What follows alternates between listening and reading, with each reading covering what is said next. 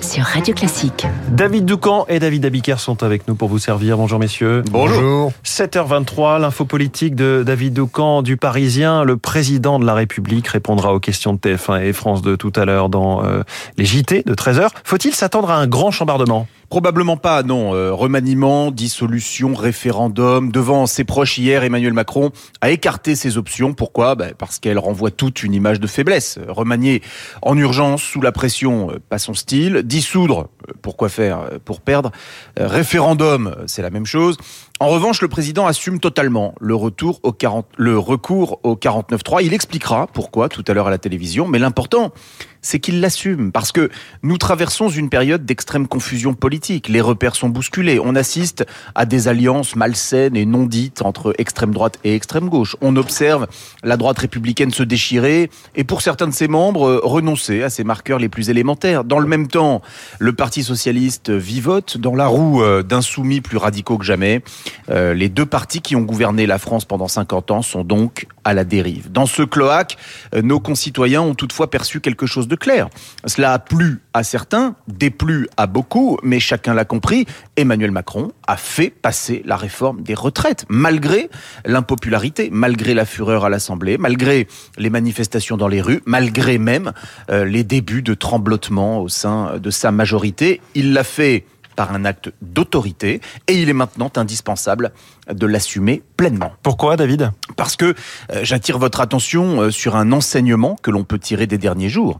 Éric Ciotti règne-t-il en maître sur LR Manifestement pas. Hum. Olivier Marlex a-t-il du pouvoir sur son groupe? Les dernières semaines ont démontré le contraire. Laurent Vauquier a-t-il vraiment du poids euh, pour influencer le vote des députés censés lui être dévoués? Apparemment pas. Jean-Luc Mélenchon, il est violemment contesté par ses propres créatures. Olivier Faure, le premier secrétaire du PS, il essaie, bon an, mal an, de diriger un parti euh, devenu groupusculaire et surtout coupé en deux. Bref, plus personne ne tient rien, nulle part, sauf, sauf au RN.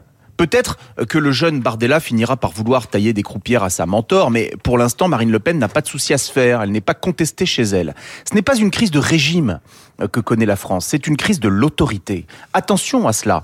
L'autorité, c'est l'ordre. L'ordre, c'est celui de la République. S'il cède la place au désordre, nos concitoyens pourront avoir la tentation de remplacer l'autorité l'autoritaire. Et voilà, chacun est prévenu. C'était l'info politique de David Doucan. Merci David. David Abiker, justement, euh, ce matin dans, la une de la presse, chacun donne ses conseils à Emmanuel Macron. À la une du Figaro, Édouard Philippe, l'immobilisme, c'est la garantie du déclassement, dit l'ancien Premier ministre. À la une des échos, le président du MEDEF, Geoffroy Roux de Bézieux, les prochaines réformes devront s'appuyer sur plus de démocratie sociale.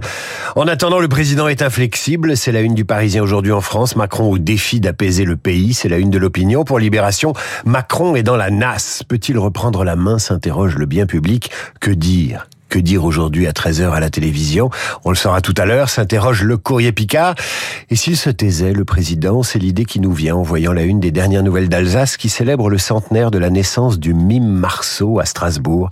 Une carrière sans parole. je crois qu'on y reviendra euh, tout à l'heure sur le mime Marceau. Bonjour Renaud Blanc. J'en suis même sûr, ça sera dans le journal imprévisible Fantastique. de Marc Bourreau. Quel est le reste du programme? Eh bien, premier invité de ce 739 h l'historien et politologue Jean Garrigue, l'interview télévisée du 13h euh, du chef de l'État, la crise politique, la question des réformes en France, la l'avenir d'Elisabeth Borne et cette nouvelle journée de mobilisation euh, dans la rue demain. Jean Garrigue, juste après euh, le journal de Charles Bonner. Culture, à 8h05, nous serons en ligne avec le directeur général du Théâtre des Champs-Élysées, euh, Michel Franck, pour parler de la flûte enchantée de Mozart, un opéra et une mise en scène signée par un homme de cinéma, figurez-vous, Cédric Clapiche, Michel Franck, dans le journal de Lucille Bréau. 8h15 dans les stars de l'info, Guillaume Durand recevra notre confrère des échos, Éric Leboucher, journaliste économique et éditorialiste, le regard, l'analyse d'Éric Leboucher sur cette crise politique et économique. Rendez-vous dans trois quarts d'heure, 8h40 Esprit Libre, avec comme tous les mercredis, le duo Marc Lambron, Pascal Bruckner, l'Académie et la philosophie pour commenter euh, toute l'actualité Esprit Libre, juste après la revue de presse de David. Mais tout de suite, la météo.